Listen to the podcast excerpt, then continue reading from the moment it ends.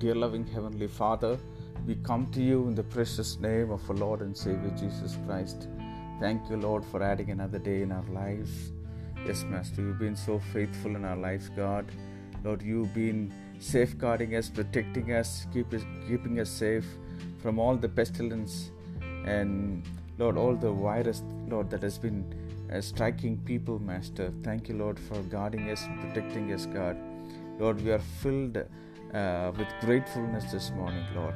Yes, Master, only you can save us, only you can heal us, only you can protect us, God. Lord, we pray that your healing hand will be stretched out to people this morning who are suffering, God.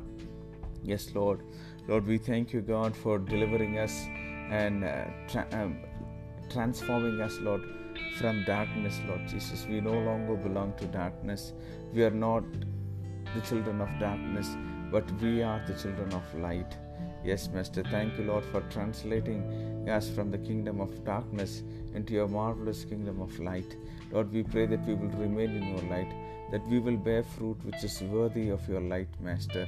Yes, Lord, we pray that your light will be evident in our life, that all deeds of darkness will be exposed and expelled, Lord. We pray that your mighty hand, Lord, will be uh, released upon our lives, Lord. Yes, Master, help us to remain in you. Help us to remain in the center of your will. May your glorious and marvelous name be magnified in our lives, Lord Jesus. Lord, bless every sister and brother of mine who's listening to this audio podcast right now. Lord, we pray that they will be blessed, Lord. Lord, that the blessings of your light, Lord, will be rendered to them, Lord.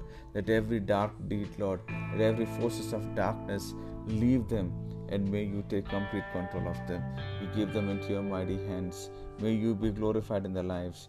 In Jesus' name, I pray. Amen. Dear people of God, have a wonderful and blessed day ahead.